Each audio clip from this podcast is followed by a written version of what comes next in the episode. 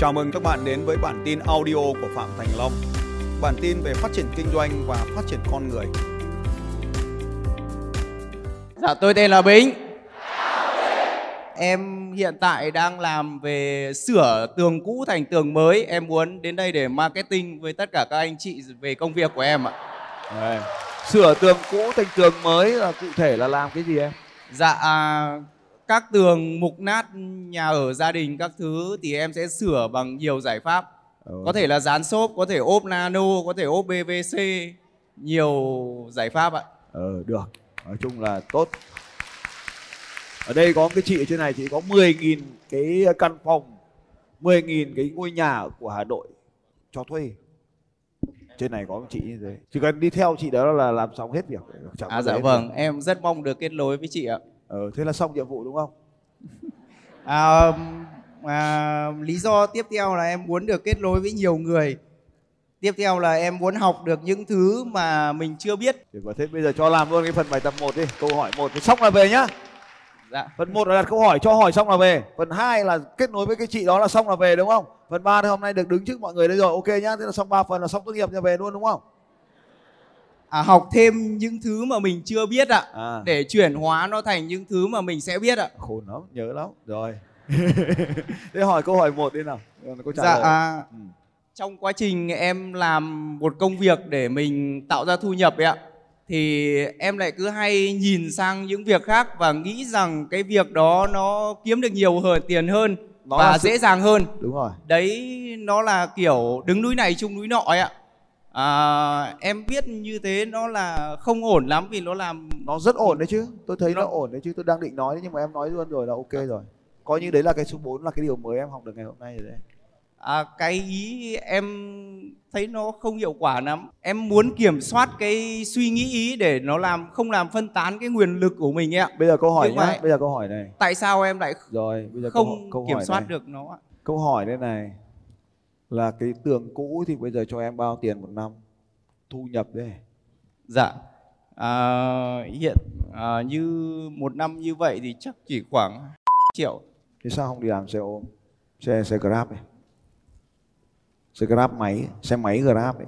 cũng đã từng có suy nghĩ như vậy nhưng mà nó chưa có lý do đủ mạnh để đi làm Thì nó cũng được khoảng 200 triệu một năm. Xe máy Grab làm từ khoảng làm khoảng 10 12 tiếng thì cũng được khoảng đấy. nó không nằm trong kế hoạch của em Cái kế hoạch là cái thứ gì mà em có biết không? Thì bây giờ em cứ tiếp tục làm chứ bây giờ tôi lấy một cái ví dụ khác đi, đơn, đơn giản hơn. Ví dụ một công việc bốc phét đi. Là bây giờ cái công việc bốc phét đấy nó cho em thu nhập là 30 triệu một tháng thì em có bỏ công việc làm tường để đi làm công việc bốc phét đấy không? nhưng mà tại sao mình lại biết được mình sẽ đạt được thu nhập như vậy ạ Vì tôi trả lương. Và tôi hứa là nếu mà cậu đến bên cạnh tôi hàng ngày chỉ bốc phét cho tôi nghe thôi thì tôi trả cho 30 triệu một tháng thì có làm không? làm ạ Làm. Thế có đấy có gọi là đứng núi này trông núi nọ không? Đã gọi là công việc bốc phét mà chỉ có nói phét thôi mà được 30 triệu một tháng. Có làm không? làm ạ Vẫn làm. Thế bây giờ còn cái chị 14.000 căn hộ kia thì bỏ luôn nhá. đấy chính vì nó chính là cái sự dao động trong cái suy nghĩ của mình ạ Ừ. em biết về cái ý nhưng mà em lại tại sao mà em không thể kiểm soát được nó ạ Ừ. Được rồi. Cái câu hỏi của bạn là bây giờ tôi ờ, muốn đến đây à, và rất là do dự giữa cái việc làm này hay cái việc làm kia, giữa cái này hay cái kia, thế giới này có phải là núi này trông núi nọ hay không, hay là tôi tiếp tục đi sơn tường và sửa chữa gọi là decoration sửa chữa tiếp tục những cái bức tường cũ. Thì câu hỏi của tất cả chúng ta đều giống nhau thôi các anh chị. Chúng ta cần phải rõ ràng hơn về bản thân mình một chút thông qua cái câu hỏi vừa rồi thế câu hỏi vừa rồi là một câu hỏi rất là quan trọng trong cuộc sống này. Chỉ có điều bạn không quen nó mà thôi. Và khi mà bạn bắt đầu quen với câu thuộc này thì bạn bắt đầu sẽ trả lời nó. Tôi lấy ví dụ anh chàng kia. Tôi hỏi là tại sao bạn lại sơn tường? Tại sao bạn lại sửa những bức tường cũ? Thì câu trả lời sẽ là tôi sửa những bức tường cũ này vì đam mê, vì nhiệt huyết, vì muốn làm cho cuộc đời tươi đẹp. Nhưng mà thực sự là gì? Trả lời là tôi có 200 triệu một năm. Tôi làm những bức tường cũ này mà không có 200 triệu một năm mà chỉ làm đẹp đời thì bạn có làm không? Thì bạn ấy sẽ trả lời là không. Nếu mà không trả tiền là tôi không làm đâu phải có tiền thì tôi mới làm. Như vậy thì bạn đang làm những bức tường này để có thu nhập khoảng 200 triệu. Thế thì tôi mới hỏi là nếu như bạn muốn có 200 triệu mà có một công việc khác là 300 triệu thì bạn có làm không? 300 triệu công việc đấy là không vi phạm đạo đức, không vi phạm pháp luật, thì bạn ấy sẽ đã bảo sao ạ?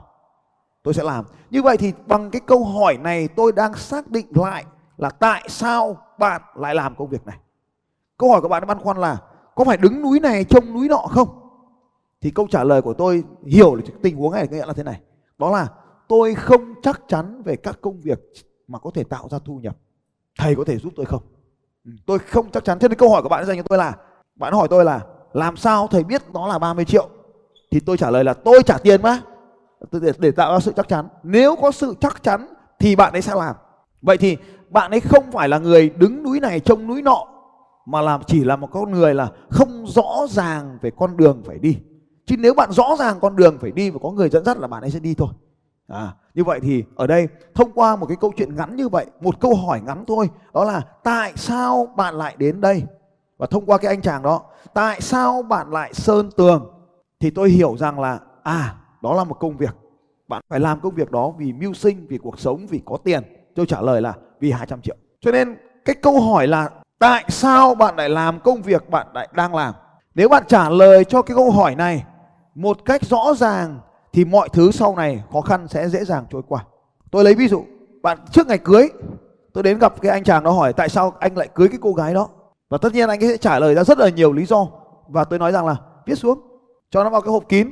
Khi nào chuẩn bị ly hôn thì lấy nó ra. Câu hỏi là tại sao bạn lại đang, đang làm công việc bạn đang làm?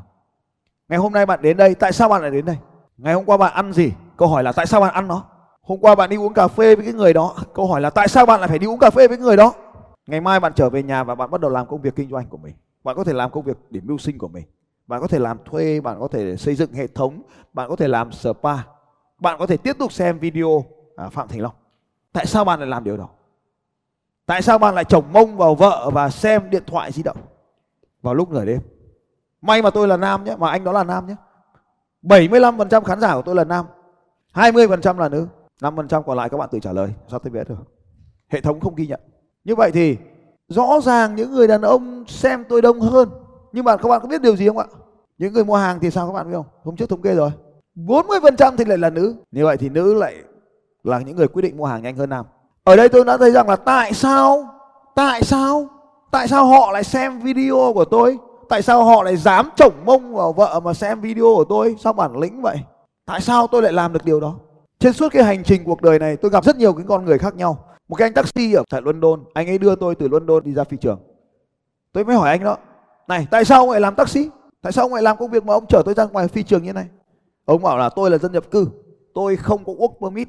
Đây là công việc mà công ty có thể lo lắng cho tôi. Tôi hỏi là, thế mày có bao nhiêu người trong gia đình? Anh ta bảo, tôi có hai đứa con và hai đứa đang đi học. Cũng công việc taxi này đảm bảo cho cuộc sống của tôi khi mà nhập cư vào Anh Quốc Anh Quốc nó có một cái chế độ gì đấy mà tôi cũng không nắm rõ lắm là dân châu Âu sang nó sống nhiều.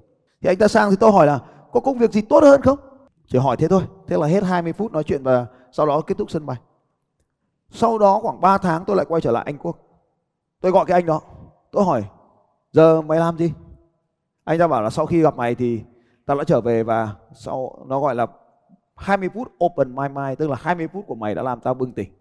Và sau đó anh ta trở về và đã sở hữu một cái quán cà phê ở, ở London. Tôi đoán thôi là cà phê thì chắc là tốt hơn hơn taxi. Đây cũng là một cái ví dụ. Tôi gặp một anh khác anh bạn khác của tôi.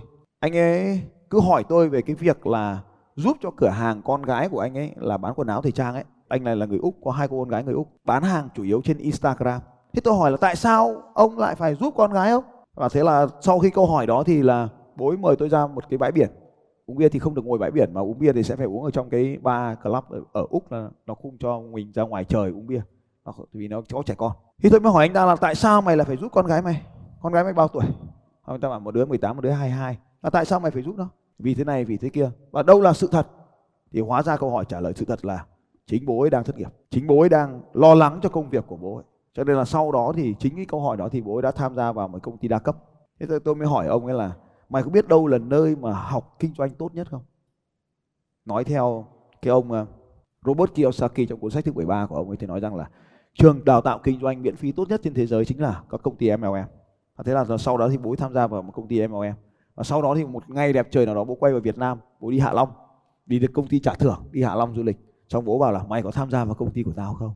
À, à, thế đấy cũng là một cái câu chuyện là mọi cái thứ chúng ta làm trên cuộc đời này đều cần phải có một cái lý do. Nhưng mà chúng ta thực sự không nhận biết được lý do, cho nên chúng ta dễ dàng từ bỏ nó. Vậy thì, câu hỏi là tại sao bạn cần phải luôn nhớ là đặt ra câu hỏi tại sao trước khi bạn làm nó tại sao bạn lại định làm cái điều đó? Tại sao bạn lại mua cái xe đó? Tại sao bạn lại định mua cái mảnh đất đó? Tại sao bạn lại muốn mua nhà đó? Tại sao bạn lại muốn bước vào công việc kinh doanh đó? Tại sao bạn lại muốn xây dựng mối quan hệ với người đó? Tất cả câu hỏi này tại sao? Và nếu như hôm nay thì cái khu vực bên trên này, câu hỏi tại sao các bạn rất là mạnh mẽ. Nhưng đa phần cái khu vực bên dưới kia, các bạn chỉ làm cho xong, gạch đầu dòng thứ nhất, gạch đầu dòng thứ hai. Và đôi khi chỉ ghi được một từ. Ví dụ như, tại sao bạn đến chương trình này? Bạn ghi gạch đầu dòng, kinh doanh. Tại sao bạn đến chương trình này? Gạch đầu dòng, phát triển bản thân. Không sao hết ấy. Nhưng mà đấy chính là cái việc mà bạn đang nhận thức về hành vi của mình. Cho nên chúng ta cần càng ngày, cần cần càng phải phát triển cái câu hỏi này một cách rõ ràng hơn nói đúng hơn phát triển các câu trả lời cho câu hỏi này một cách rõ ràng hơn là tại sao, ví dụ, buổi sáng, tại sao bạn lại thức dậy vào buổi sáng? Tại sao bạn cần phải đánh răng? Tại sao phải ăn sáng? Tại sao phải đến đây? Rồi bạn hỏi những người khác, tại sao họ cũng phải đến đây? Bằng cái việc trả lời và tự trả lời và tự đi tìm hiểu những câu hỏi này, bạn sẽ tìm thấy rất nhiều thứ ẩn chứa đằng sau câu hỏi tại sao này. Và tôi muốn chia sẻ với các bạn rằng tất cả các khóa học của tôi 100% các khóa học của tôi chỉ đều nhằm trả lời câu hỏi tại sao. Nếu bạn trả lời được câu hỏi tại sao cho mình thì mình sẽ trở nên hạnh phúc. Còn nếu bạn trả lời được câu hỏi tại sao cho người khác, thì bạn sẽ giàu. Bạn có hỏi tại sao mình mặc áo trắng không? Tại sao lại học mặc áo trắng viết bút chì cho giống học sinh? Thế là phát bút chì nhưng mà vẫn viết viết bút bi đúng không? Tại sao những người khác viết bút bi còn bạn viết bút chì? Tại vì bạn chưa xem cái video nói về bút chì của tôi. Bút chì nó mới giống học sinh. Bút chì nó mới có tẩy. Bút bi làm sao tẩy được? Tại sao lại áo trắng? Áo trắng thì bạn mới nhớ lại cái thủ học trò của mình. Áo trắng mẹ mắng vẫn yêu.